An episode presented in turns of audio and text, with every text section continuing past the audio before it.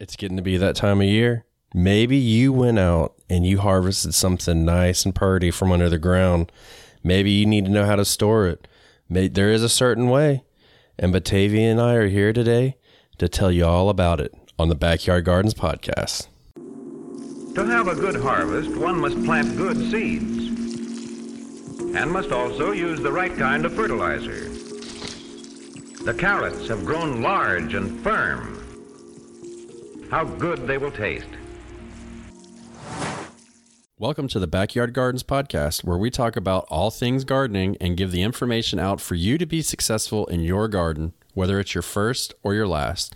We are your hosts, Ben, the backyard gardener, and Batavia, the front yard gardener. one in the country. One in the city. Now get ready as we dig deep into this wonderful world of gardening as we learn to grow and grow for change. I'm not harvesting my sweet potatoes until they look like footballs, Batavia, I've decided. You basically want, because I know you guys don't eat turkey, you basically want to have personal size sweet potatoes as like the thing that's served for Thanksgiving. Is that the deal? I'm leaving my sweet potatoes in until one potato will serve a family of 20. Damn that's it. one way to. That's one way to uh, to, to manage it. Like you're basically only planting um, like just for one one fruit or one vegetable. Like all you want is one harvest of sweet potatoes, and by that you mean one sweet potato. Just one sweet potato. No, so you know um Christmas when you're about I don't know, maybe 6 or 7 and you wake up about 3 in the morning and everybody's still asleep, you know how excited you are? Mm-hmm, I think I'm getting there with my sweet potatoes, man. I had a rough year with them last year, and it looks like it's going to be a bang up year. So, Oh, okay, okay, okay, Yeah. okay. yeah, I'm pretty uh, beside myself with excitement right now. I was talking to my uncle today, telling him about sweet potatoes, and he's like, "Well, yeah, you just hope they're sweet." And I'm just like, "Come on, man! Like, don't do this to me. Like, whoever, of course they'll be sweet. They're sweet potatoes." That's a perfect segue into what we're talking about today, though. Good job, Batavia, and that wasn't even on cue. My uncle Before- is here. He'll step in for a cameo. No, I'm joking. Yeah. Before we get started, I want to tell you, I um, my wife bought me some of this hint water. Mm-hmm. You know what I'm I don't think talking about? Let me let me see Okay. it. I don't think I've heard of it. It's just like a water. Oh, I have seen that bottle. Yeah. So, um, first of all, it's way too expensive, mm, and it says water infused with blackberry essence. Okay. Let me tell you, when they say hint, they ain't lying. It looks like somebody stood over it and just looked at it and said, "This will taste like blackberry," and that's all the flavor that got in it. These people are tripping, man, for real. Like straight up tripping. Like I, I'm not even happy with this situation at all. So I'm having to oh, Ay, ay, choke them down. Is I mean, is But- it is the hint even not tasty? I don't know. It's such a little hint. Like if somebody yeah. was giving me a hint of a secret, I would never get that secret based on this. you know what I mean? Like, come on, um, people. I'm picking up on what you're growing, throwing down. I almost said Good. growing down. Yeah. No, ain't nothing growing on this one, boy. yeah, it's not good. But anyways, so this is a this is a interesting topic for me. I have Me a too. relationship with it. well, I have a very sour relationship, as a matter of fact. So, something Um, told me that's where you're going to be with it. well, it comes from a place of my ignorance and desperation. Desperation. If desperation, yeah. So, let me rewind the clock. We're gonna go back. Um, damn, I was trying to do some math real quick and failed epically. Two years. I was trying to. Uh, you you There weren't giving me a chance to get in the rewind sound. I was I was want like it, my I. I was struggling to add 365 times 365, which would be 730 days ago. or two I- years. I mean, you could say that. Yeah, I was trying to be technical, but anyways. So I got to it was the day before Hurricane Florence, a category 4 hurricane was heading towards our coast, and I had these sweet potatoes. And I've talked about them before. I put 5 plants in a 4 by 8 bed and they just grew gangbusters. So I knew that when it rains heavy, they split. And not to mention the fact there's a sweet potato down my uh, farmer down the road. And when I say farmer, I mean he's a straight farmer. And um, he harvested all of his sweet potatoes because they were going to split. So I went out there and I harvested them, and we were evacuating our house. I mean, it was to the point where they were like, "Look, you might not ever see your house again, so get out." So we are like, "Okay." So I go out there and I'm like, "I'm gonna harvest my sweet potatoes and I'm gonna leave them here." And I, I got up early, and I was like, "Damn, only thing I want is to get my sweet potatoes." So me and my son are out there digging them up, digging them up, digging it up. And we got like 40 pounds out of it. It was amazing. So I took them and I said, now I'm going to set them in the house because we had to leave and I'm going to leave them here until we come back. And I told my wife, I said, well, no matter what, as long as the sweet potatoes don't blow away or wash away, we're going to be right regular with all this fiber we're going to be eating for the next, you know, couple weeks. Mm-hmm. So little did I know that we wouldn't have access to grocery stores or power for two weeks after that. And I had my sweet potatoes. But what happened in the process was they did not get cured correctly. So they were mealy hmm. and they were not sweet. And we had hmm. 40 pounds of sweet potatoes that I literally had to choke down. Like, it was amazing. So, yeah Oh, that sucks. That's my that's my story with sweet potatoes and what leads me into how we do uh, cure things like um, butternut squash sweet potatoes rutabagas. Not well rutabagas are a little bit different but these are most of these are going to be the same. You know all the crops that you would just be able to put into like a dark corner to keep for months at a time. So you jive Onions, regular white potatoes. Yeah. Yeah, yeah. Regular white potatoes, stuff like that. So, This is um and unknowingly, you know, you know my apprehension. Let's not say fear in this moment. My apprehension about root vegetables. Well, all of those you name weren't root vegetables. Um I, I do have pause when it comes to growing root vegetables. I didn't realize it was also because of the whole process of curing. Um, but it's game time, baby. You know, it's it's put up or shut up, man. Like I'm pulling stuff out Yeah. of the dirt. And listen, like, I will not be giving you know rotten potatoes out for Halloween, you know, this year. So we need to get this no, right. and that's a, I mean, there's a there's a timeline on when to harvest them. And I'm going to go ahead and say one thing about root crops, and I've said this online and in multiple places, but I'm going to go ahead and tell you right now. Growing root co- crops, it sounds weird, but it's a rush for me. Because I don't know no, what saying the- mhm, I've heard you say this before. I don't know what the hell's going on down there, but when I pull up that carrot or that sweet potato, it's like, wow. It just blows my mind every time. That's like, you son of a bitch, you did it. You had faith and you just looked at the green stuff that you're not even going to eat for months. And then all of a sudden, you've got it. You know what I mean? So that's where I stand with root crops. I basically have a newfound love. Sorry uh, to my wife, but uh, we'll see ya. I'm gonna marry you some carrots and stuff like that. And, until death do your root crops part. Until my root crops death us apart. Now you're just being a silly head. so, so yeah, that's um, you know, now in southern, more southerns like in my zone in particular, which is eight A, is the time to harvest them, and same with uh, Batavia's, who's in uh, zone two. Just kidding, she's in zone six, right? Yeah, six A. Yeah. 6A. So, um, you know, it's all about you have to get them out in time for heat to still cure them. And that's what builds that tough skin so they last. Yeah. So, Yeah. I are know we you were familiar talking- with curing them? Yeah, well, I mean, I've I've had to research it Right. because I've started to grow root vegetables, and again, in all honesty, I didn't avoid growing root vegetables because of the whole curing process. I avoided them because you know I want to see how I want to see this red pepper is red, right? I can see that Yeah. on a pepper plant. Um, but this year, I mean, I've tried to grow carrots year over year and haven't been successful, so I haven't even had to, you know, figure out the whole curing process. But now I have some stuff, man. I'm like, I'm growing some stuff. Wait, Yeah. hold on. Hey, can oh, That was that was anticlimactic. can you do me a favor? sure. I got you. Got to move the camera.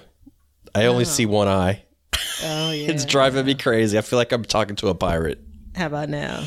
That's so much better. Your beautiful Oh, shining yeah. face. There it is. Yeah, I washed my face it before is. this this episode, and you know, you know how it is. I've told you about. Yeah. You know, I get a little glossy, um, but I was feeling I don't. sticky and icky, man. It's starting. To, it's the weather is weird here, which also falls into what we're talking about. Like we're Well- getting sixty degrees for the mornings now, and Yeah, so that's clutch right there. That means so when you plant sweet potatoes, and I'm just going to use sweet potatoes because they're on my mind.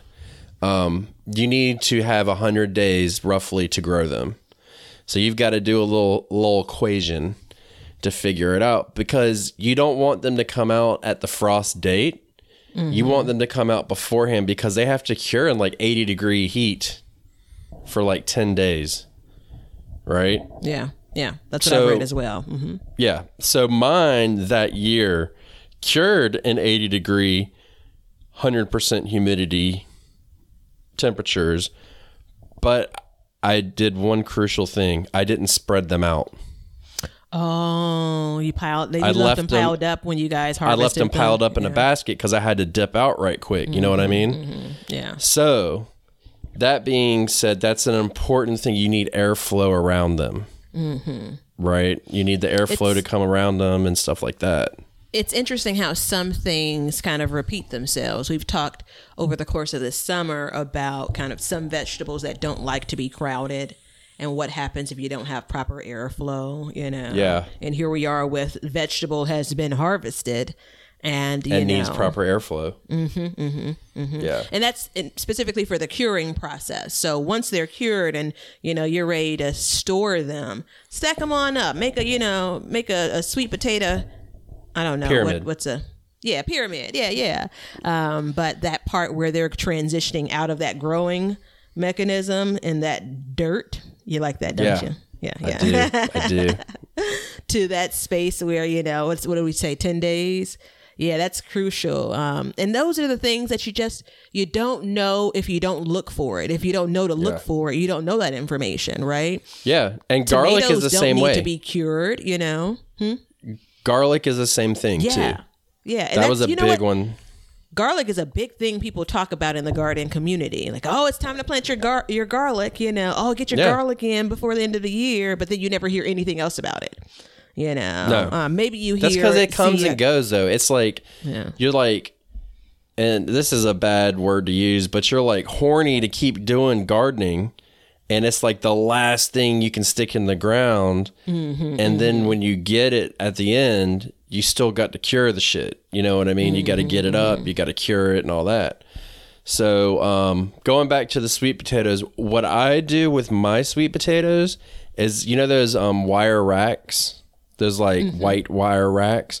I take those and I just set them on the ground Mm-hmm. in my shed because my shed gets to like 100. So it gets, I think I was in there the other day, it was like 115. I thought I was going to die, literally. But I put them on there and then the air can go around underneath and all that stuff all around them and, and so on and so forth. And what that does is it toughens up the skin. yeah. So you don't want to bruise them when you take them out either because that kind of starts to damage them. It gives them a point Mm-hmm. to start to rot. And you also don't want to wash them. Do not Yeah. wash them. You want to leave that dirt on. So I know for um, white potatoes, like you know, they talk about new potatoes, and you technically can um, take white potatoes out of the soil and out of that good old dirt, and you know, wash them up and cook them. We're talking about curing because you want to store this thing for a while. Yeah. For sweet potatoes, I don't know this. This is my question to you. If I pull a sweet potato out of one of my grow bags, you know, tomorrow, can I cook that baby up right then and there, or is this a vegetable that has to go through that curing process? No, I mean, you can cook it. It won't be as sweet but you can definitely cook it. So, but when you pull it up, I mean, have you harvested sweet potatoes before? No, I haven't. I almost Okay. accidentally stumbled upon one poking out. Like, you get back down there. You know the temptation of like just saying, "What the hell, man?" Pull Yeah. this sweet potato out. But yeah, So- no, I haven't. Mhm. When you pull them out of the ground, they don't look quite like what you would see at the grocery store because they're still nice and wet and moist and everything like that from mm. being in. So they're a little bit brighter and the skin is really delicate. So, like when you dig them up, you have to be very careful. You know, you want to dig on the outside of where the plant meets the ground mm-hmm. and, you know, give it a plenty of space. Like you're in grow bags, right? So it shouldn't be as hard. Mm-hmm. But if you're like me and you're old school AF, you dig around and you make a little hole and then you just lift it up and then you'll start finding sweet potatoes. And then anywhere th- where the vine was laying on the ground and created another root, you could mm-hmm. potentially have sweet potatoes all the way down that vine. Mm-hmm. So that's how I got like, cause I thought, you know, for me, my first year, I was like, oh, I'm just gonna have like a handful of them. And then as I dug, I was like, holy crap, I got to keep digging around. And I even Yeah. missed some. And then the next year they came up, and I had Oh, more yeah, sweet yeah, potatoes. So mm-hmm. Yeah, I um, I wonder, did have you saved any of your sweet potatoes for um to uh what do we call it when you to create sweet potato slip you know, slips? Have you used any of the potatoes from the previous Um, year to create slips the next year? yeah, to to- total failure, I have. Oh, okay. Um, oh, I just th- didn't give this them. A, year's? yeah, I just didn't give them enough time. So Yeah. last year, okay, so last year my sweet potatoes, I moved them to a different bed, and I don't know what happened. It's in where the wild things grow, so I have two beds side by side, and this one is the one closer to the house. And I think uh, two things happened. One is they didn't, they never had a whole lot of leaves on them, so I wasn't real sure what was going on. But I had deer come by every roughly about every two weeks and nip the top off the leaves. And I think it what happened is it may have just kind of stressed them to the point to where they couldn't actually produce. But the mm-hmm. other thing too is I'm having a sneaking suspicion is the sun gets shaded out there. Like in the beginning of the year it's fine, but as we get through the summer it's gets less and less sun and that may have been an issue. And I mm. don't know if next year I want to take a gamble with that or not. So I have to I got to figure it out. And then actually, right now is the time for me to go out there and really say, okay, the sun's up now and it's down in this area now. It's shaded. So I have to really figure it out. So then last year, I maybe got about 10 pounds of sweet Mm-hmm. potatoes. So it was not a stellar year for me.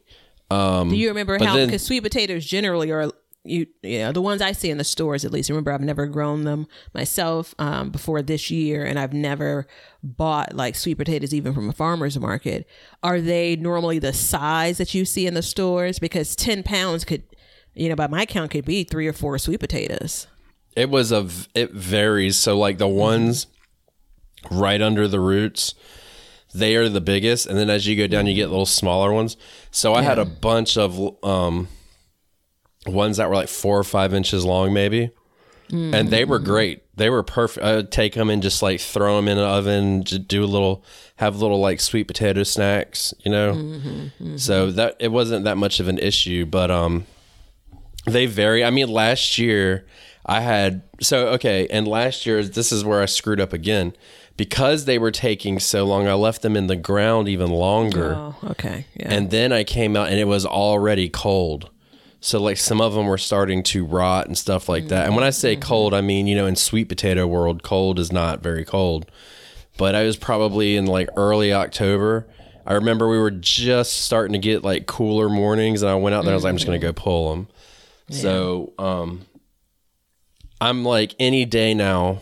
I'm gonna go out. I think what I'm doing, in all seriousness, is I'm holding on until the next big weather event comes by, which possibly could happen, and then do the same thing I did last time, but set them up to cure, so I don't screw them up. Yeah, I'm doing So- the math, and um, for my sweet potatoes, um, they have been planted, the slips have been planted as of the recording of this podcast 81 days. So you technically need about 20 more days. Well, no, what variety did you have? Uh, Beauregard for the majority. There was the other variety I got from the big box store, Home Depot, and they. I So just- you I looked all probably- over. In about a week, you're probably good to pull. Yeah, I'm thinking somewhere around the 15th because it's nice and odd as a number. Um, mid month. Yeah, I like odd numbers too. I knew we got along for some reason. Yeah, there So it that's- is. So, and then I mean, you know, it's like I said, you put them in your shed, like it keeps them out of the cool. Your house is too cold to cure them. Mm-hmm. So, like For if you have a garden shed, yes, for sweet potatoes, or you have a garden shed or something like that, that's a great place to put them. And some people, like my man P. Allen Smith, he has a damn drying building where he dries everything. Oh wow. I'm like, yeah, that's what I need. I need a drying building. So, Yeah, I um I have one of the wire racks that I'd had it for years and years, and over the years I've stored various things on them. I have the same type of wire racks as a part of my grow room where I, you know, I've been starting seeds this year, um, but I moved one of them into the garage. I really, really, really want shelves in the garage. But that's another conversation for another day. Like I'm so close to saying like, you can YouTube it, Batavia. You can do it yourself. Um, so anyway, I I always try things out first. So instead of having shelves built or purchased or hiring someone to do it, I just put up one of the wire shelving units to say, okay, would I really use it, or is it just like a, a good idea? So anyway, I have one, and I actually actively use it. So now the thought is, it's a really good spot to cure some of these vegetables like sweet potatoes that need that kind of heat uh, versus things that I would put in my basement. Um, so we'll continue the conversation and we'll see where mine are going to go. Well, I can tell you that for shelves, all you need is those little L brackets and a plank of wood, and it's easier to put up than them wire shelves. Uh, So- well, the wire shelves, you know, it's like a self, um, it's a uh, a unit that's you can't be easier than that. That's easy peasy, breezy, beautiful cover girl. I mean, it's screw, screw, lay the piece of wood on top. it's it mhm. Doesn't, gotcha, I and especially in a garage where it doesn't really matter. Yeah, yeah, yeah. You know what. I mean? Unless you're like one of those freaks that want their garage to be like picture perfect, but you know, No, I just don't want to run uh, bag my car into the shelf. yeah, yeah. When you're a hammer, everything looks like a nail. yeah. Oh yeah, I just What's have a hammer in my hand. yeah, It was just laying the- on my desk. I'm doing some remodeling in my office, so um, okay, gotcha. can't you tell with the green background now? Is this the? Is this my our favorite color green? Like in my basement? Yeah. Is that it? Yeah. What color was it Yeah, I- before? It was green. I just had so I'm cheap, and when I painted, I was like, I'm just going to do an accent wall. it looks so- brighter. Like, or is it just the well- lighting? It's just the lighting. No, those are your eyes that are sparkling. Oh, I'm sorry, I got mixed up there. She's amazing. She is this girl. Tell your friends, yeah. Tell them all. But um, so you know, curing sweet potatoes is that's one way to kind of. There's, I mean, I think some people put them in the oven Mm. at like really low temperatures, Mm-hmm, but basically you can't go wrong with drying them outside yeah. and just keep them dry while you dry them, you know. And then when they're done, you store them in a cool place. So you don't want like if you have like a radiator, you don't want it next to your radiator. You know what I mean? We actually, I was, I'm trying to convince my wife now because my butternut squash plant, who is just won't stop. I think we're up to 25 butternut squash off of it. That's crazy. And um, yeah, it is crazy. and I'm like, I'm running out of room. And she's like, Oh, we don't have that much more. And I was like, Baby, we got a whole sweet potato bed that the vines are coming out of. Like, I don't even have, I don't know what's going on under there or anything, but we got to do something. I told her, um, I'm trying to talk her into let me store them under the guest bed because it's nice and cool in there. It's Oh, dark. okay, and dark. Yeah. mhm. You know what I mean? So that's what we're trying. I'm trying to do. And she's like, I don't want food in there. And I'm like, well, it's not a big deal. You just go out there. It's like your little grocery store. So, because and that's Mm-hmm, yeah, one I thing I've a, been. a spare room, but it's upstairs, and you know heat rises, so you know it's yeah, in an upstairs bedroom, and I don't, you know, I got plenty of room downstairs in the basement, but it's that whole you know darkness, like true darkness. So I was clearing out some space for some other things I have going on. Because I have a couple of like kind of utility closets, but you know what? If you give me space, I'm going to use it. So I was rearranging the empty boxes that I've been storing. So I guess I'm going to build a playhouse or something. I don't know. Yeah. Um, but I was rearranging those to make some room for uh, all the vegetables I'm going to need to cure. And that's So you know are basements are a good place for it too, as long as they're dry. You know, a lot of basements can be damp. I don't. So- luckily, I don't does- have that issue. Yeah, kind of muggy and damp, and yeah. Does yours get Um, cold? Well, it's gonna. It's always cooler than the rest of the house. But I've actually looked and looked to try to figure out how to adjust the vents because sometimes it could get pretty warm in there down in the basement Mm-hmm. during the winter. Like if I have the furnace on, right, you know, Mm-hmm. um, it's not as warm as it is on the main floor or you know upstairs. You know, it's not that warm, but it is still. It's I don't know, probably seventy degrees easily. You know. Yeah, that's a little that's a little on the warm side for storage of food. Mm-hmm, You know, do you have? Then the opposite Well, you- side would be like in the um in the um garage. Obviously that's it's not heated. Um it's not really even insulated, you know. Um so but then Yeah, but y'all get brick up there in the summer in the yeah, wintertime. so I'm gonna say, y'all get that's what it's the extreme. It's like you're getting into the 30s or 20s. It's going to be inside Yeah. of the garage, probably the 20s on the coldest days. You know, so yeah. You don't Now, want the them to reality- freeze.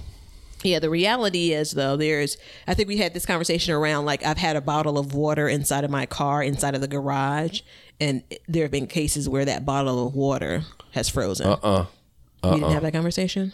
No, we did not have that conversation because I have a theory. Did that There's- make up the whole thing? N- no, D- I have bottles of water that won't freeze either. There's something in that water that keeps it from freezing. No, I just said it did freeze. My water Totally? froze. Um, well, shit, I don't know. Now I don't want to lie to the people. Yeah, 'cause I've- I've had- because I keep emergency water right, and as a part of my emergency kit, there's been water in there that's frozen, and I'm gonna say, I mean, but you know how cold it gets here, man. If we're talking about it's getting to the single digits. And over the course of days, yes, I'm going with froze completely. There's nothing in my water. There's some no, there's something in bottled water. I'm here to tell you. It's you know, especially if you drink this hint. There ain't nothing in that. There's definitely There a ain't hint of nothing- something. Some bullshit. yeah, there's definitely a hint of that in there. But um, so this summer I've been um curing the butternut squash that I've been getting, and then I think the same goes for like spaghetti squash, which I know you're getting. Yeah. um, acorn squash, um, all your winter squashes. They're all pretty much meant to store for a while. Um, you just those are real easy. You just cut them off the vine, but you want to leave some stem on them. Okay, yeah. that's important. A lot of people don't really like. Some it, it might be tempting to like twist it off. and take that stem off. But if you leave some of the stem, and then I just leave it in that same shed for a couple days, not like 10 days or anything.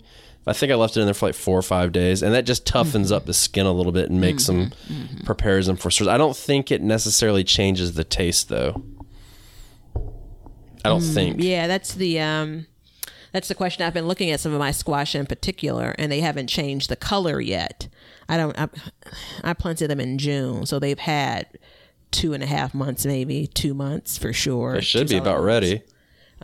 So they're still like a greenish color. They haven't turned to the, you know, kind of yellowish or orangish color yet. Um, and I was looking at them and saying, well, geez, you know, you know, again, October is up for grabs. September weather is still going to be, you know, kind of summer, early fall weather, but it could get the temperatures could drop significantly um, in October. So I'm just hoping I still have enough warm days, you know, like we've talk, been talking about for the sweet potatoes too. Um, so but yeah, I'm, I'm generally feeling good. Um, I love the idea of things like if we talk about squash in particular, the winter squash, like how long those things can keep. You know, Dude, it's crazy. that makes me because it, it also takes the pressure off of you got it, you got to do something with it. You know, Yeah. um, and that runs deep up in my garden. Yeah, I mean that's a big part of how I garden. Those like the more stuff that I can put back, and I mean I enjoy eating it too. It's not like I'm growing it. I'm like, eh, that shit's gross, but it lasts. You know, I enjoy eating it, so I can set it back and you know let it go. Yeah. But you know, and cabbages are about the same way. They last a really long time, but you, You- don't have to cure them yeah, and you store those in the refrigerator, right? Like your in the bin. refrigerator. Yeah. Yeah. Yeah, unless you had like a root cellar, which is like you know, uh, some people will dig a hole underground and fill it with sand. I was me. fascinated with, with the concept of well, a couple of things. Um, the concept of sand um, still like be it's an like a current process. Like people are still doing that. Um, back in the summer, I was talking to my great aunt, who I have a couple of them, so I'm not you know pointing anyone out in particular, but she's turning 75 years old this year, um, and or young. So that narrows it down. young. Yeah, no. That narrows it down. Okay. Um, well, it yeah, it probably does. Um, and so she and I were talking about um, they grew up. I don't know. It's like, it was twelve or thirteen of them, um, and they grew up in Mississippi. And they talked about the farm, like a true farm, right? And they were talking about using things like salt to cure food, you know, meats and things. And I, she was just, you know, we, I mean, we were talking forever, and she was telling me about it, and I was just like, wait, what? You did who? Like, how did you keep that? And the reality is, we get so far removed when it comes to you know current day technology and and access. It's like, well, yeah, people still ate meat, and they didn't eat it, you know, always fresh. Um, you know, people didn't you know farm all year long right you know so um so some of the tried and true methods like using sand to store it i just i i thought about it for a quick second i'm just like you know it's one more thing for me to buy you know um and i think i'm gonna try a different method especially because i'm growing so few i think root vegetables that i'm hoping that whatever i need i already have as far as space um yeah. so You know, I haven't. I don't know anything about storing it in sand, and um, I've seen people do it, and it is something that I would like to explore in the future. Um, I just am completely ignorant to it. I have no idea like the science behind it or anything. I just mm-hmm. I don't get it. And you know the problem with where I live is it can be 20 degrees, but then the next day it'll be 60. You know, so it goes up and down, up and down. Mm-hmm, mm-hmm. and that's well i mean i think that a part of it is we're not trying to keep these vegetables forever we're just trying we're not ready in some instances to use them all once we pick up the harvest like once you pick those vegetables or you dig them out or whatever the case is and you want some time you know so am i trying to keep sweet potatoes until next year's sweet potato harvest no you know um but do I want to No. keep them to until Thanksgiving? Yeah, you know, like absolutely. Oh, if you can't keep them till Thanksgiving, then you've got a problem. Yeah. You know what I mean? Like if they don't go that long, you've done something like way wrong. So, Mm-hmm, I mean, you know, ours lasted up until late spring, early summer.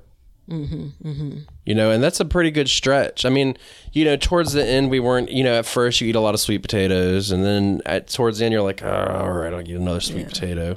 You know, like this year, winter squash will probably be about the same way. Be like, all right, uh, eat another one. You know. Uh-huh, So, and the thing is, is I wish I knew what the hell I did for that squash, because so I could do it again. Sometimes you're just blessed in that way. Yeah, you know, you take your you take your wins and losses, but Mm-hmm. um, we'll see. You know, it, it's when you do the root crops and all those different things. You know, it, and you know, like carrots and parsnips and stuff like that. Like, you know, I know we've talked in the past on here about how they get sweeter when they get cold, Mm-hmm. and you know, it's like, you know, collards. Like, I ain't never had a sweet collard. You know what I mean? Like, Don't even get me started just- on that. yeah, but a carrot they do get sweeter. I have had that. So, um, you know, in like rutabagas, I'm growing those for the first time this year. So I've been reading up a lot about it. I am not in any way prepared to give any advice on rutabagas at all. But I've just looked at it. They appear to store for a long time as well. Mm-hmm. And I mean, when you buy them at the store, they coat them in wax. Yeah. So yeah. you know that might be a method. I'm I mean, ask me if I'm gonna coat my vegetable in wax. Are you gonna cut your ve- coat your vegetables in wax? Hell no. Okay. That just sounds exhausting. Yeah, I, just got. Yeah, up. I was even tired asking you. Yeah, I Yeah. am. I'm. I'll be growing them in in my spring garden, premiering Yeah. in 2021. So I'll look. You're gonna to do rutabagas too. Yeah, yeah. Because I, got Yeah. you know, I have, you know, I got a package or 18 of rutabaga seeds. Um, but I also did it to kind of curtail um, my white potatoes, you know, and the potential lack thereof. But then I just didn't get them planted enough time because they're a pretty long season vegetable, from what I understand. Yeah, they take a while. They've I've been let me tell you, I've been cuz you know, for us a fall garden is kind of difficult because it stays hot for so long and then it drops off so you've got to get this stuff started. So like I had to reseed my rutabagas like probably 4 times. And now they're starting to come so like all of my um, fall crops I've had to continuously like go out and reseed and all that Yeah. stuff. So Yeah, speaking of that though, I've been thinking about like while it's not as hot for you, um, it's not as hot as it is for you guys here. Once that weather cuts over to it's like manageable for these kind of fall crops, the time from go, which is like right now, Right. to the end is so short for me. So there is a Right. small piece of my mind that's like saying, you know what? There are probably going to be certain things like leafy greens that you'll be able to grow in the fall. There will be some things like beets and um, radishes.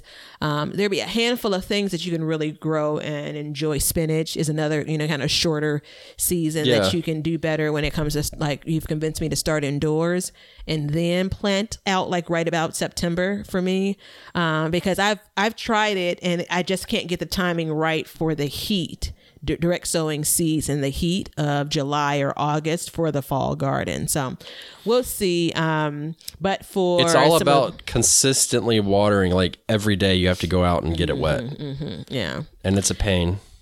Well, there are a whole bunch of things that's they're mixed up in that though for me. So there is the consistent watering, but the places that I've chosen to do or try fall vegetables are like on the concrete patio, which is um, that requires more water than the in-ground beds, you know. But guess what's in my in-ground beds?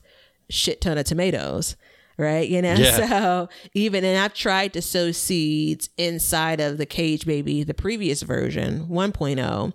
And I think it's just between the cage itself, because obviously that's material, the tomato leaves. I tried to do some lettuce and I think some beets too. They just didn't germinate well, or if they germinated, they didn't grow. So all of that said, like I have almost like three or four different growing mediums that I have to kind of contend with.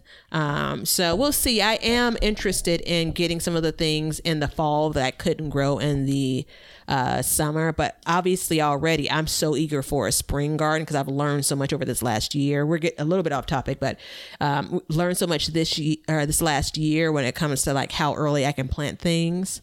Um, and I think that will also satisfy some of the needs for some of these plants that I just don't know in Chicago in zone 6A.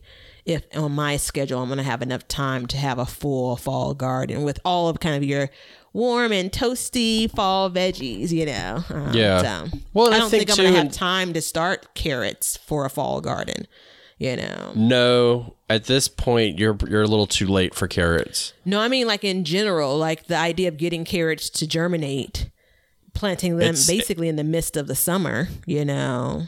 So I did it, and I had to reseed a couple times too. Mm-hmm, Um, but it's.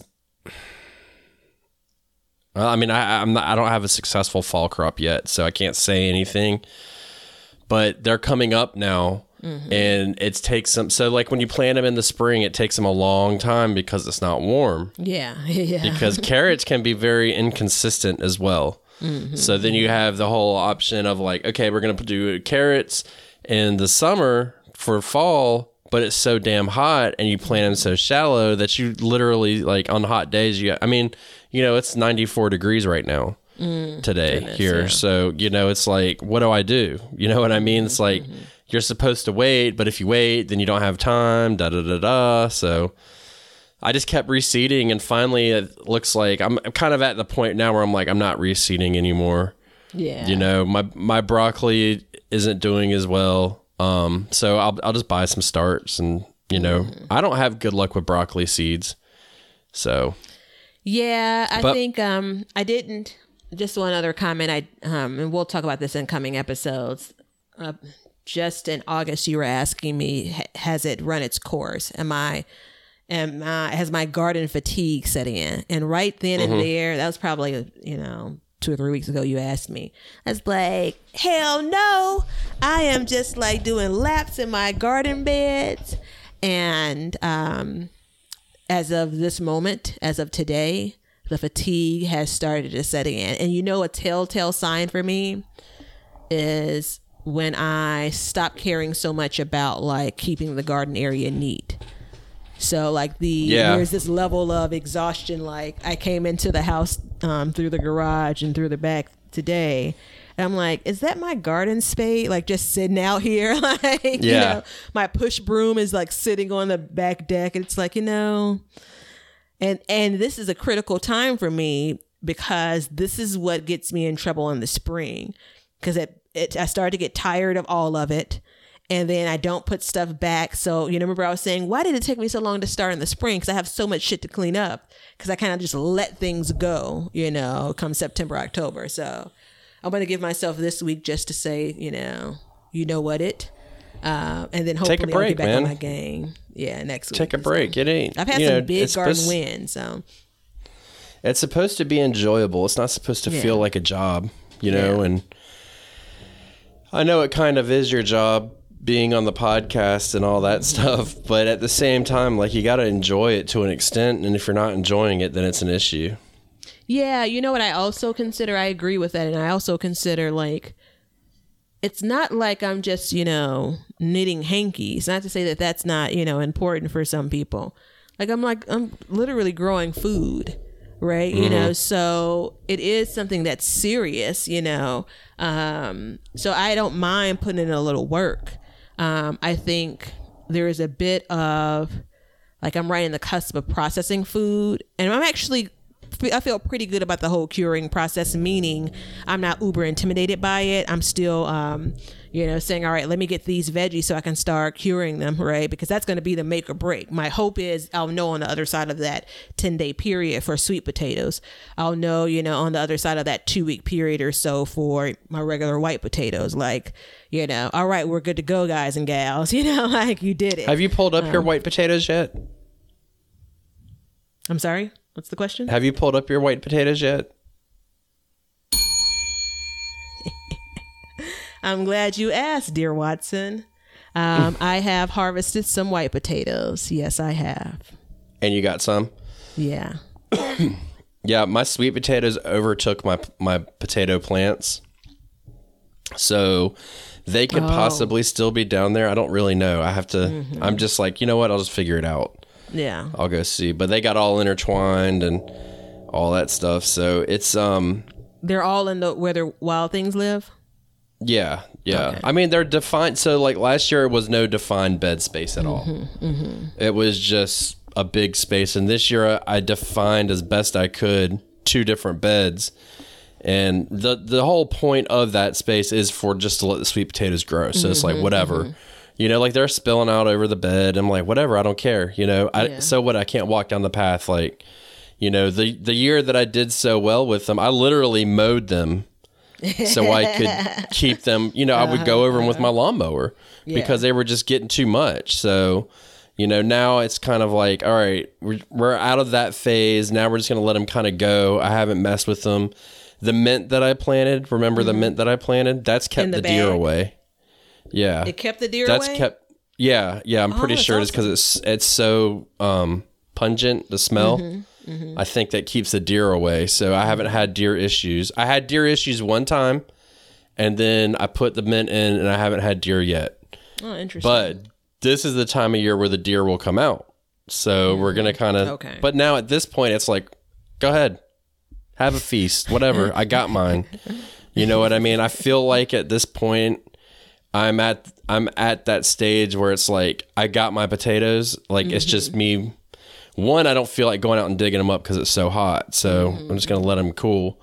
And the other thing too is I'm trying to figure out because you're supposed to, you know, about a week before you um, harvest them, you're supposed to hold back water. Yeah, we're talking. Well, in, in both cases, sweet potatoes and white potatoes. Yeah. Right. So I'm trying to figure out a way to hold back water because I still have a whole nother bed over there that's getting watered, Oh, okay. Yeah. which I'm going to fix this whole situation. It's all getting mm. fixed next year. I'm going soaker hoses, soaker uh-huh. hoses. I'm doing it. I don't care. Or you could just turn off the spout to the that whatever you're planting. You know. Yeah, but like then I this, had Yeah. yeah. like if I had a splitter to go to the two beds, mm-hmm, then I can just mm-hmm. cut one of them off. yeah. But um, you know, anyways, so for now I got to deal with that. But once I figure That's that been- out, that's been a benefit of growing them in containers. Um, Mm-hmm. and both the sweet potatoes and well, I haven't withheld water from the sweet potatoes, but the, with the white potatoes, um, I've been able to just to say, all right, I'm not going to water these bags or these containers. You know, I've been I've actually been succession um, harvesting potatoes. Uh, there's some that I planted at different times, but then there's also um, a few bags that I planted at the same time, and it's kind of like, all right, let's open up the first one, let's see what we got, you know. And Yeah. so, um, so yeah, I can tell some of the um, bags that were damper you know, in containers that were a little bit more wet. Um, I really can't say whether there's a difference in the the harvest based on that but I know that it, it would impact the curing of it because you really don't want to do that. You don't want to pick those those potatoes out of the container or dig them up or whatever when it's wet. Like you know, like today it's raining and I can't tell how much it's raining. You know, but I'm not going to bother about harvesting anything like those potatoes, for instance, um, for another week or so until things can dry up a bit. You know, so yeah. See, I have about two weeks until I might be forced to harvest them. Sweet So- potatoes or white potatoes. Either one, Okay, yeah. anything that? that can gonna get- split. Is it? Oh, you're gonna. Are you guys gonna start to get really wet weather? Well, we might get another hurricane. You know, we're in the Oh, yeah, yeah. we're a couple days from the peak of the season. Mm-hmm, So every ev- uh, every year around my birthday, we get a hurricane. So you know, if we're gonna get one like that one we had, then yeah, for sure. I mean, we got forty inches of rain in three days. Mm-hmm. But um, if we, you know, if it's just gonna be normal, you know, we might I might not do it, but. Yeah. I think so what I'm the- going to end up doing is when I water, I'm going to lay a tarp over it. Yeah. I was actually just- thinking about that because um, just putting some plastic over it when we got this rain. But I said, you know what? We'll see. Um, I for curing though for the white potatoes, I am. Um, I have them in my basement. Um, originally, they were in the grow room, but then I realized that technically the lights in the grow room, the grow lights, are on like you know I don't know what's that, sixteen hours a day. You know, so I had Yeah. to like cover with a paper towel. So that's what I was clearing the box or the boxes around for in that little little little uh, nugget of an area in my basement to kind of put them there. So I've had some for, um, and I've been it's been hard to hold this back. I was actually going to save it for an update, uh, for our September update, but I've um, Save it, save it, save it, save it. Yeah, Don't I've do it. uh, I've been waiting to tell you all, and the wait will continue a while longer. yeah, yeah, yeah. So there's uh, sweet potatoes, white potatoes for curing. We talked about butternut squash for curing. Onions I have um, that. Um, so what I've read, and you tell me if this is what your experience has been or what- you've studied on this. But for onions, they kind of tell you one when it's time to harvest them. The um, s- do you- I don't know if you call them stems, the green part of the onion, where normally you could eat that part. Uh, it starts to dry up and fall over um, as a signal that all right, this onion's ready. Um, one of the things that's important for the onion, and that's actually wanting heat too, from what I've read. Um, you want to make sure you're not doubling them up or anything like that. And they also um, like to like really dry out. So when you think about when you buy an onion, what that looks like, you know, kind of like this the shell of the onion, the skin or whatever. Like you have to get your onion from where it was in the ground to that. Um, and I don't know what is it like ten days or something for that too, ten or fourteen days for onions. Yeah, it's, Um, it takes so that and garlic they both take a while. Yeah, Um, yeah, and it's important. So okay, so I know that we've kind of been off subject for about fifteen minutes now, but to get back on, um, you know, when you do it Why do you dry it? Do you know why you dry it? Um, to is it? No, I don't know what why you dry it. Because the moisture will cause rot. Okay. And mold and and mold and all that other stuff. So you want to eliminate that. Um, so like garlic and onions, they are very common the way they're dried. The only difference is garlic is not as big as some onions, so they might be a little quicker. But think about when you you plant onions and garlic and when you harvest them, and that'll tell you a lot about it. See, that's the problem a lot of people have is when you when you're planting a garden or planning or planting whatever a lot of times we try to trick what how it's supposed to go. You know what i mean? Mm-hmm. Like mm-hmm. like right now you might be doing another succession planting of like bush beans or something you know try and get like one last crop out. Yeah. but if you think about it, like onions, you're supposed to plant onions in wintertime. Mm-hmm. Okay. And then they grow and then they're done in the summer. Now, if you think about like, okay, onions and the grocery store is great because a lot of times it guides you in a way to, for what your final vegetable should look like. So if you think about it, you're like, okay, if I harvest my onion in, you know, let's just say July, I need to dry it. Well, it's a perfect time to dry it. Okay It's super hot in most it's super Julys, hot Yeah. Mm-hmm. you know and it doesn't matter where you are unless you're in the southern hemisphere then it's opposite but we i can't even talk about that because it confuses my brain you know but it doesn't matter where you are at that time and period it- you know it doesn't matter if you're in canada or whatever you know if that f- vegetable comes out in july it's going to be warm enough to dry it Yeah. Yeah. correct? So, Yeah, yeah. what a lot of people will do is they make drying racks for those things, and they're literally like two pieces of wood that are maybe like two or three inches apart, like gaps, Mm-hmm. and they just mm-hmm. go down. They'll make like whole racks, and then you slide the bulb in on so the bulb is on top, Mm-hmm. and then you just let them hang. Mm-hmm. You know, mm-hmm. that's why a lot of people braid their garlic Yeah. so they can get multiple garlics together to dry as they hang them. So there's a lot of different ways to do it. Um, I am I know about um, onions. I have not successfully. So this is the first year I tried to grow onions and I did it wrong. Um, you know, I used so the first thing I did is I planted them way too late. Um, like three months late because I was trying. I was like, okay, I'll you know start before your frost, and I'm supposed to plant mine in January. And then the other thing I did is I used those easy seed ones, those coated ones. Uh-huh. And they apparently are seeds. Okay. Uh huh. yeah, and they're apparently not very good to use. It's really hard because onion seeds actually, if you have a packet of seeds for onions that are a year old, they're not good. They're really short lived live um, seeds. So, you know, that being said, you have to keep that in mind. Is now that you you know I because you know I'm guilty of it. You're I know you're guilty of it, and I know you know 11,000 of the people listening to this are guilty to, of it, where they will fold the seed packet in half and say I'm gonna save this for next year. Well, onions you can't do that with. Apparently, they just they they don't hold over well. So um, I had some old seed. So, and if you want to collect um, seed from them, I believe they're biennial, so you have to let them grow for two years, just like a carrot.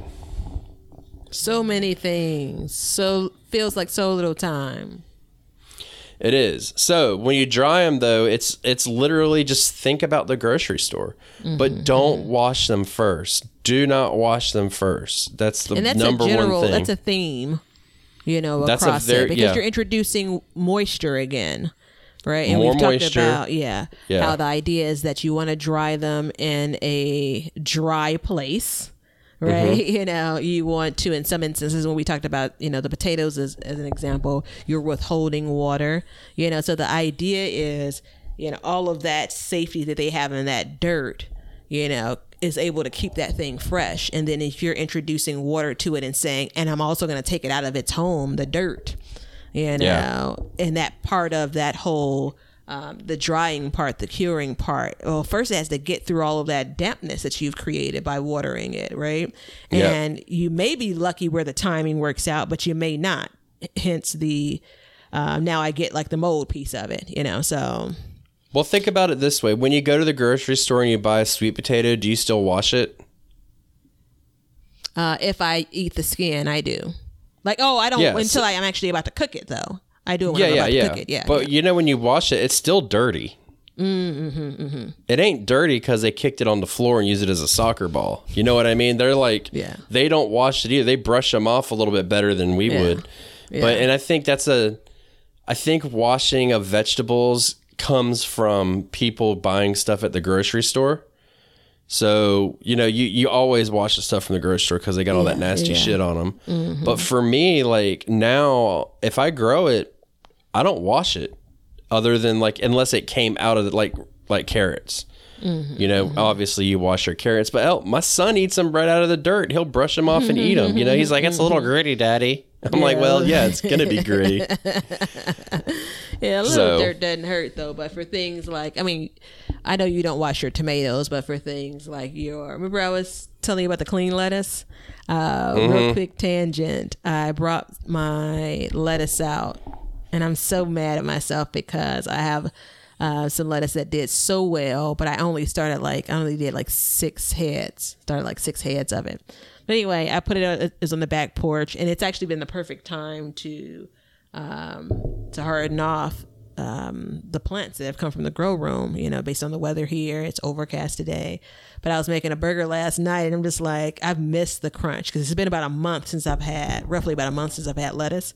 So I'm in there, like, you know, picking off a couple of leaves outside on the back porch. Like, I only need just a few, you know. They're still Yeah. in their, their the nursery pots, you know. Like, I still haven't even planted it yet. But I'm like, hey, it's still edible. Um, and clean.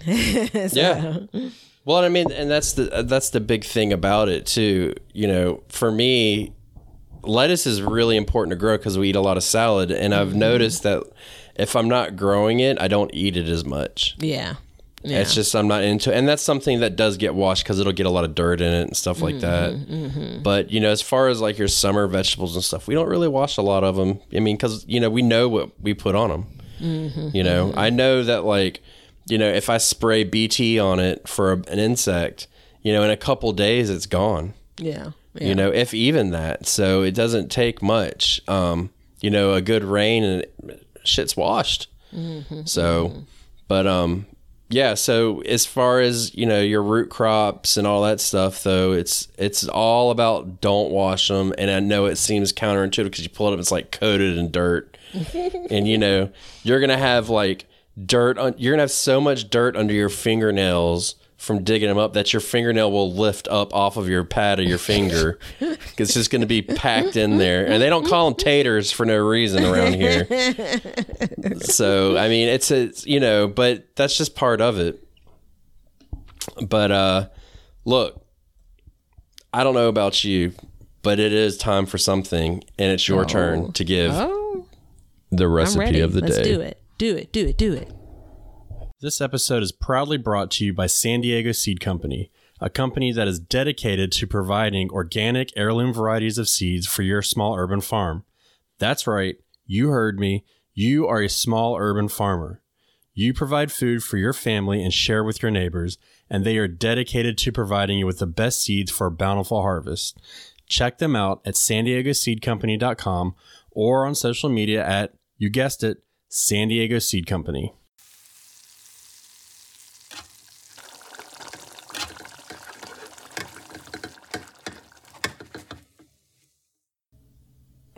All right. So, uh, my belly is full right now, but it's not full based on this recipe. But I did just make this. Um, and this is really off the cuff, but it's an old time favorite. So, I did stuffed bell peppers, but not your big, huge traditional bell peppers, right? Um, I actually have grown confetti peppers, which is kind of a snack pepper. Um, first time I grew it, love it, love it, love it. Has a variegated plant leaf, and the peppers have various colors on them, but they're probably the size of your pinky finger. Um, so they're petite. And what I did was, and the reason why I like this is because it doesn't require long cooking time because they're so small. Um, so I cut the a very small piece of the butt of the pepper. I don't know what it's officially called. She said Just butt. so. Yeah, I know I did. All right, so just so I could actually sit it and let it stand up in a casserole dish.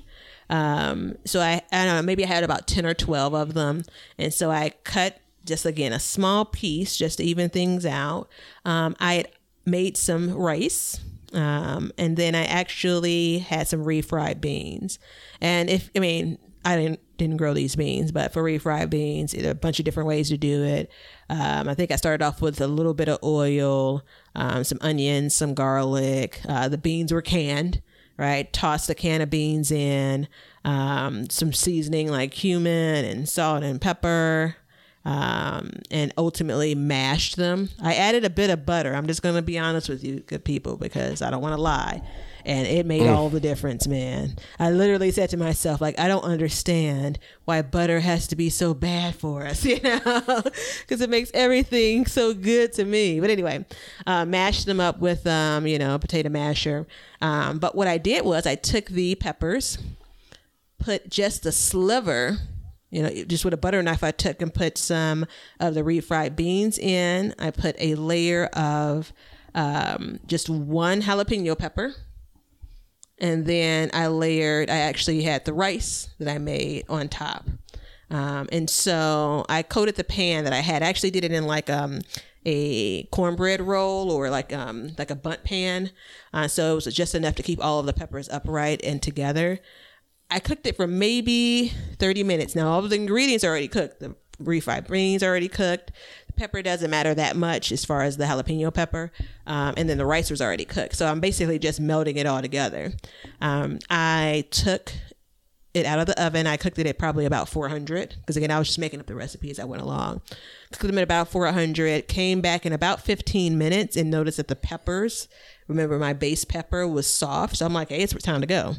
So I layered in the bottom of the um, dish I was serving it in some more rice, popped those peppers in, added some salsa, a little bit of avocado if that's your jam, and it it's some good eating. There'll be a picture on my Instagram if you want to check it out once you listen to this, but it is good stuff. And even though my belly's full, I'm actually reminiscent of that meal. And you So didn't I put bacon or any meat in it? No, no meat. Completely vegetarian. Uh, I it vegetarian because I, I did add cheese at some point after I pulled it out of the oven. Um, so Yeah. Yeah, man, good stuff. Are you vegetarian? no, no, I've, I've dabbled, but I'm a meat eater. Um, but I do Not big meat eater, though, right? No, no. I try to Yeah. stay. A, I, I mean, I don't. I like a lot of vegetables, luckily, um, and then there's some times where I just I feel heavier, you know, when it comes to how Yeah. much meat I eat. So, especially in the summer, I try to balance it out. But I can, you know, how I feel about beans, man. I am always tempted to say my garden should just be full of beans, not string beans, but you know, you're shelling peas and beans and all. Pinto beans, man. I could probably be happy with a garden of tomatoes and pinto beans. I'm um, actually thinking about growing pinto beans next year. Are you? I'm, I'm looking into it. I'm not sure. It's confusing to me. Yeah, let me know. I mean, I just they're so I mean, cheap. I'm gonna say it. They're so cheap in the stores. A bag of beans, What's a the can point? of beans. Yeah, Yeah. I, I struggle with it. Unless someone, if you guys are gonna tell me like it's gonna be a better bean than I've ever had, then I consider it. But um, it's my absolute. I'm gonna go bean. ahead and s- I'm gonna go ahead and say no. It won't Yeah. be better, Yeah, exactly. but it's on my path of sustainability for me, Mm-hmm, and we're gonna have an episode about this coming up actually. Um, but to grow a garden for health wise, you know what I mean? Mm-hmm, And it's like the one element of the garden that's not provided. You know what I mean? Is the protein. Yeah. So, um, you know, I mean, we have chickens, but I don't grow chickens. I mean, you know, you know, it's either that or, or I'm thinking about that or peanuts. Mm-hmm. So, I've actually had a couple of people ask me about peanuts this year. I'm a peanut freak. Uh, are you? Yeah. It's that's one. Of, there Uh, I- are a handful of things that I don't eat often, but you know, remember I told you when I eat it, like peanut butter, right? When I eat it, it's just like, why don't I eat this for breakfast, noon, and and, and night? You know, um, Well, you want to know why I had to tell you to wait a few minutes to record? Because I was eating some peanut butter. Not even gonna lie, I had to get it out of my stuff, mouth. man. It was, yeah. Well, you know, and you want me to tell you a deep, dirty secret about myself? Deeper, dirtier. Yes, please. So, when you eat peanuts, how do you eat them? No, I break the peanut in half, and then I do two separate breaks of the halves to get to the peanut. You, so you shell them? Yeah. I don't shell them. I eat the shell and all. That's right. I don't. I don't even weird. understand that. You want me to tell you my theory? You want me to tell you my theory? on why you're not a weirdo. And everyone else that's listening, if you do it that way too, I say with love, welcome to Ben's Weirdo Club.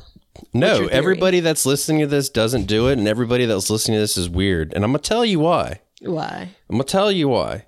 So when you go and let's say, let's take it nostalgic back to 2019, and we all go to a, a, a baseball game. What, what, who's the baseball team in Chicago? I don't even know. What is it? Well, for me, it's the White Sox, but some people would say the Cubs, but we don't care about those Okay, so we go. Let's just say. So full disclosure, I Mm-hmm. pay it zero attention to team sports, obviously, but we're going to the to the. You said White Sox. Mm-hmm. We're going to the White Sox, and you get you get some peanuts, right? Don't they do peanuts at ba- baseball games? Mm-hmm. Yeah, and they're sure. salty, correct? Mm-hmm. Mm-hmm. Oh. The shell is salty, but when you Uh-huh. open them up, is that peanut salty? no, no. Boom, boom. That's gravity, bitch. I just dropped the mic. It's kind of. I do it. Ay, ay, ay. So did you stumble upon it? Were you like a kid and you didn't realize you were supposed to shell it, and you were No, eating it, or I just picked it up one day and I was like, I'm. I was like, actually, I can tell you when I was backpacking one time and I was extremely hungry and I had mm-hmm. peanuts. And I was like, I'm just gonna eat it. I don't even care. And I was like, this is pretty damn good. Extra fiber, extra ah, flavor. I gotta Got it, know baby. if there's anyone else out there, man. There's not many people. I've not come across many people, and I get some weird ass looks when I do it. But Well, you see this. that's look. how I eat peanuts. Yeah, Yeah. yeah. That's Well, how I eat my peanuts. me, and you said when you asked me, I knew where you were going, and I was trying to hide my disgust. And have you ever eaten a raw peanut? A green peanut? no, I haven't. They're pretty good. No, Oh, I don't. I do shell those because the shell is um still wet. Mm-hmm, So it doesn't have that same, but I, they're pretty good. They're different, but they're good because you know we eat boiled peanuts down here. Yeah, yeah, I have heard of you guys down there eating boiled peanuts. Do you eat boiled peanuts? Nope, Have you ever tried it? nope. I'm gonna hook you up. I'm okay. Thanks, though. Appreciate the No. I'm gonna hook you up. I'm gonna hook you up because it needs to be in everybody's life. A good old hot boiled peanut, good. Mm. That's the good stuff. But um, yeah. So and you know it's funny you were talking about um butter. Mm-hmm, I was talking to um the other day.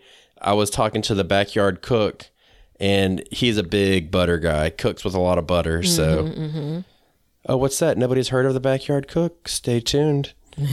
so, but um, yeah, he's a big butter guy. So I've never fried anything in butter or anything like that. Never. Oh no. Oh yeah.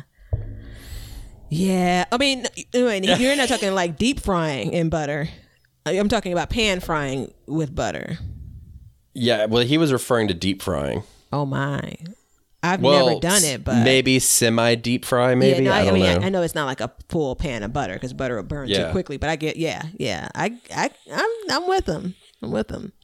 yeah, that's not me. So Yeah. Well, think about the But creaminess of the beans, right? And so you add the butter to it, and that's. I mean, again, I wouldn't recommend that you um you make that a normal habit, but I don't know how often you or listeners eat refried uh, fried beans. I don't eat refried beans a lot because I can. I'm good with the regular pinto beans, but that's what I really wanted. So I eat refried beans a lot, actually. Mm-hmm. Yeah, Mexican food is um and I know it might not be Mexican food, whatever. In my mind, it is is my favorite type of food. Yeah. Mine too. So, Huh. Yeah. Ding. tacos are the uh, tacos are the way of the world. Oh, as it should be.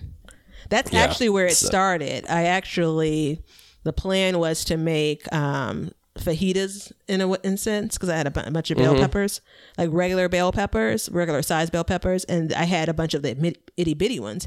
And you don't want to slice up the itty bitty peppers to like you know toss in for fajitas or whatever. And so when I said fajitas, I said, oh, I'll make you know some refried fried beans. I'm like, oh, I never make, and you know. Um, and commonly referred to as Mexican rice, you know, so tomatoes, because you know I got tomatoes, right? Um, Yeah. So once I got to cooking all of that up, and I had some mushrooms, so it was going to be a vegetarian kind of fajita. Uh, I was going to use the mushrooms for kind of the texture of the meat, but then once I got to cooking everything up, I'm like, oh, I can just make two meals out of this. You know, I ended up eating the fajitas the next morning for breakfast. Don't judge me. I would never these- judge you. I respect you for that completely. Yeah, and I have nothing but respect a- for you and the way you eat. I appreciate that. I appreciate that. Um, and the peppers and the stuffed peppers for uh, lunch that day. So yeah, it's good eating. It's um, I'm actually gonna play around with the idea of freezing those. I'm not quite sure. It may be too small once it comes to the consistency. Um, so I'm not sure if it should be frozen after it's cooked. It probably should be frozen before it's cooked, but a handful just to see how it comes out. Uh, Before people- it's cooked. yeah, people freeze um, stuffed bell peppers, like the real size stuffed bell pepper. So I know that Yeah. that works. Um, so before I put it in the oven, but when the other ingredients are cooked, obviously. So yeah, I'm gonna Well, give when that a you try. when you freeze peppers, they lose that Firmness. Firmness. Yeah. Yeah, but the So- idea of once you cook a stuffed pepper, like the idea of it, it, it you do lose the firmness. It's, it's supposed to be soft. So Yeah. I just think that it may be um, too soft based on that size. I think you still retain something when you do it as a um, regular size stuffed bell pepper. But we'll see. I mean, I think part of what I'm doing now, um, and part of what um, kind of we talk about next year's garden, it's really, really f- honing in on the things I really, really enjoy.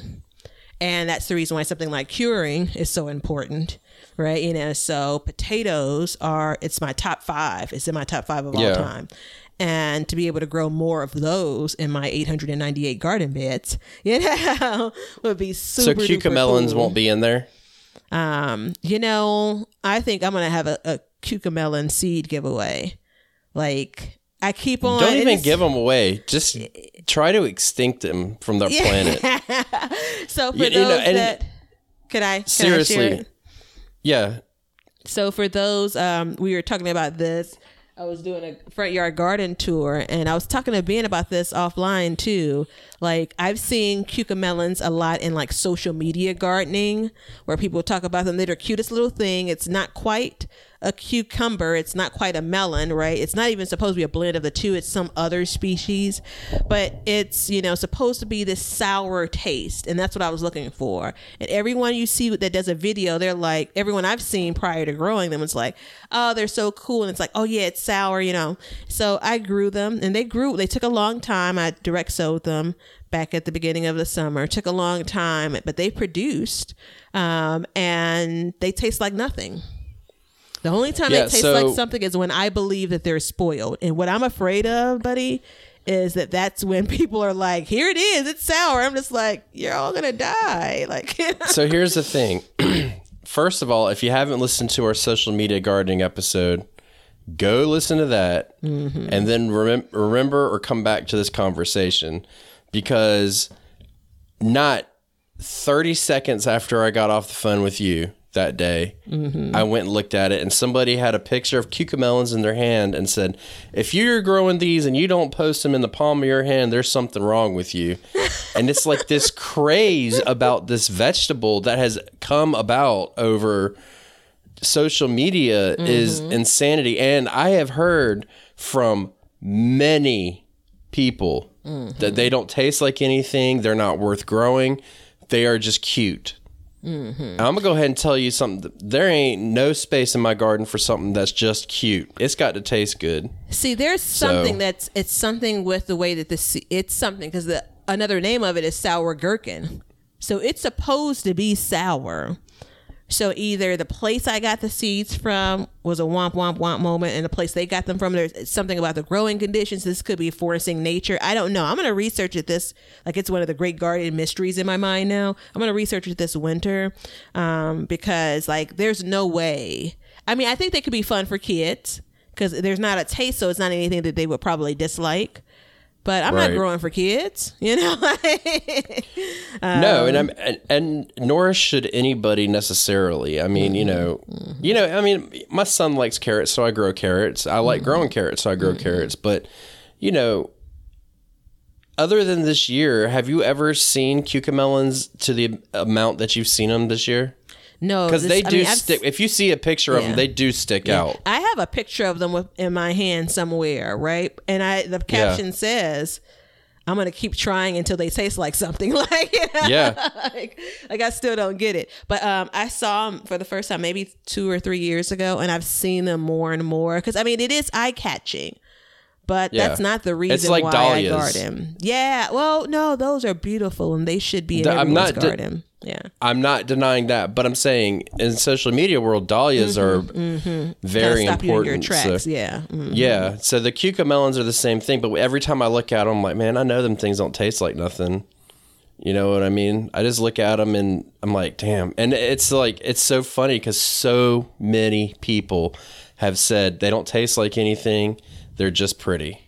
As soon as I tasted it, then that's it. I don't know. It's like when you buy a red car, that's all you started to notice is red cars, maybe because I didn't see not one person, I didn't hear from one person saying they didn't taste like anything. Everything I saw was, yeah, you know, they're kind of sour.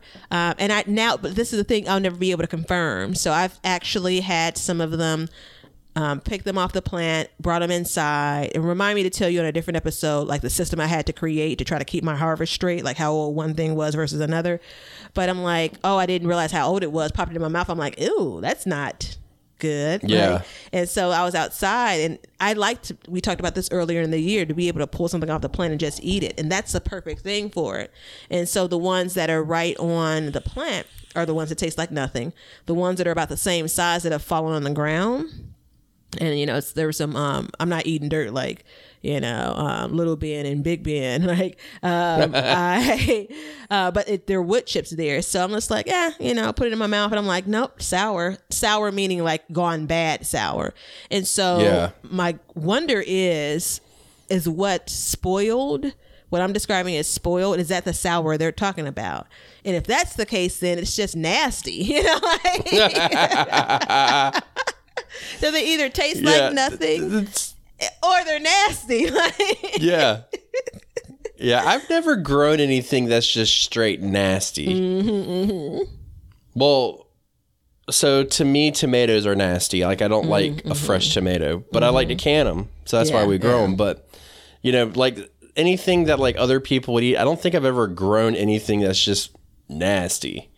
You know, not if you get it in its prime. I mean, no, I've eaten arugula sometimes when you've left it in the garden too long, and it's kind of like, oh, that's not good, you know. yeah, I don't eat arugula, so What I'm describing to you, once it's sat on the my garden floor or on my counter for far too many days, it's like it's like the milk you would you know if if you uh, if you eat any an- drink any animal milk and you have it in the refrigerator for too long and that moment where you're like oh it's gone bad like that's what it tastes like so maybe Yeah. that's the advertisement on these seed packs like it's, it sounds gross. I'm all set. I mean, it's it, you know they're they're very eye catching, mm-hmm, very eye catching. So, um, it's it's just it's amazing, but I'm all, I'm all set, man.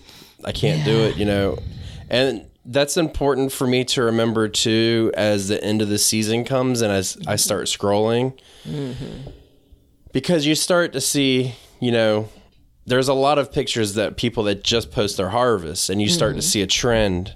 And some things are eye catch i'm like okay yeah i'd like to grow that. I'd like to grow that. That's interesting. That's really cool. But then when it comes to food you got to really look and i ask you a lot of times like what's it taste like like everybody else is like oh it's pretty it's pretty i'm like what's it taste like like i want to know Yeah. you know it's like oh you're growing purple green beans like do they stay purple when you cook Yeah. them you know, like all these types of deals. So I actually Which, by have the way, um, and um, but you know, I think that eating is also visual. So um, I have these Ico Ico 100%. peppers.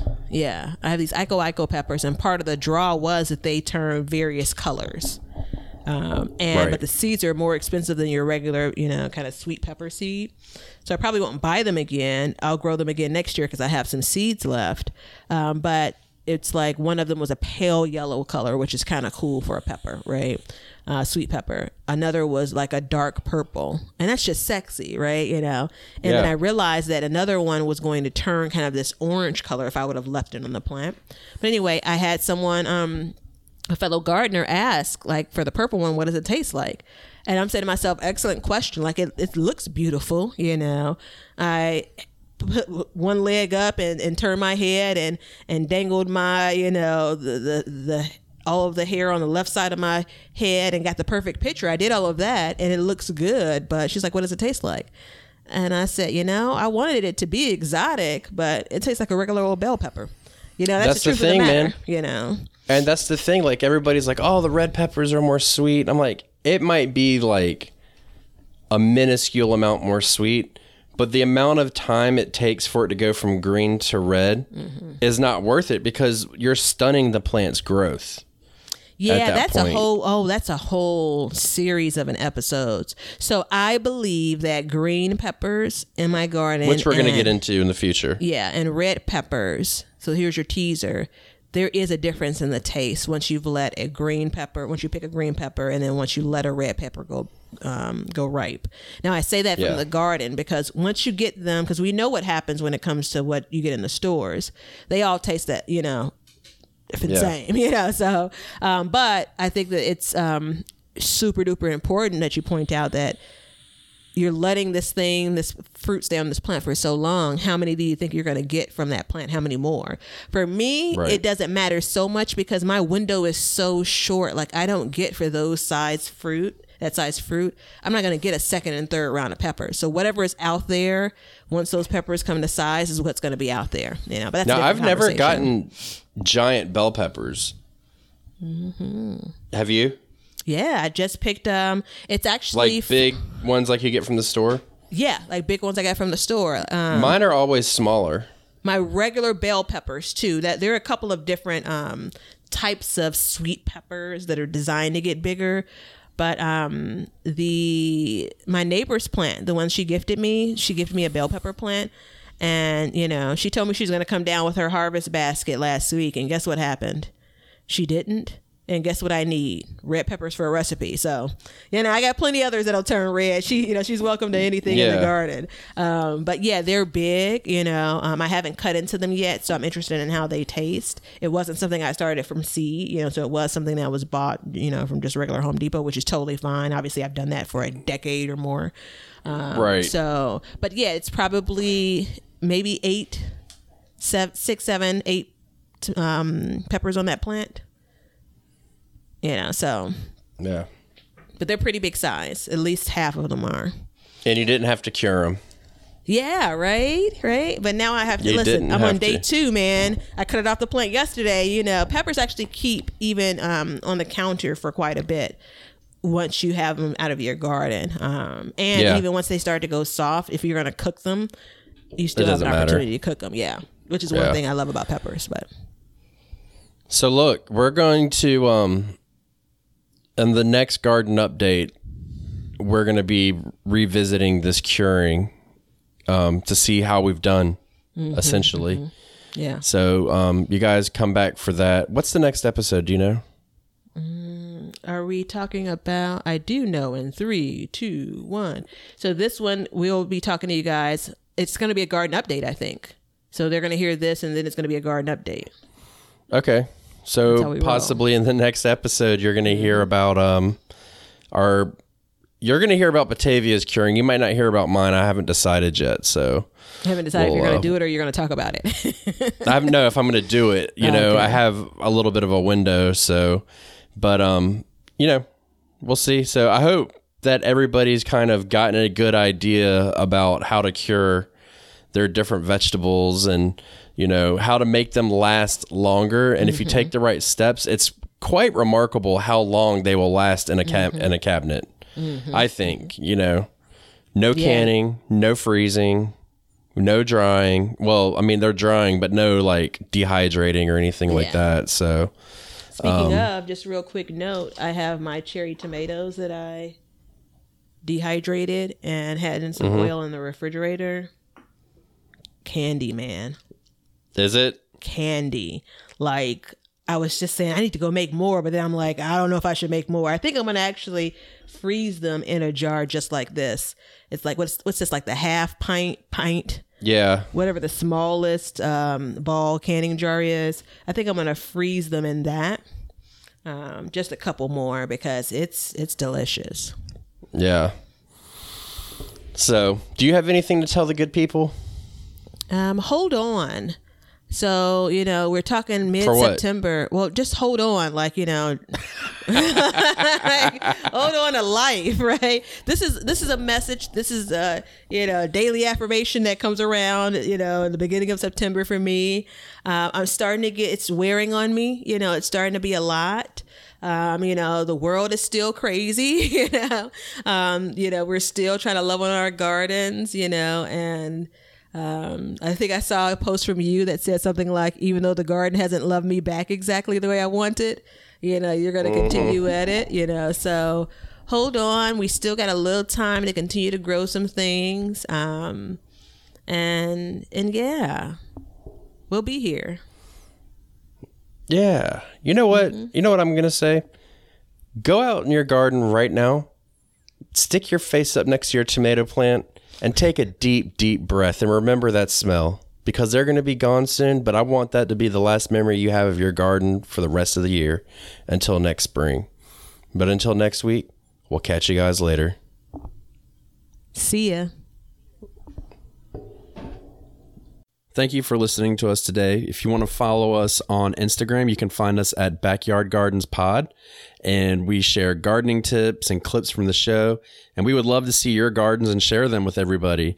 So if you want to join us and you want to share your gardens, feel free to use the hashtag BYG Podcast.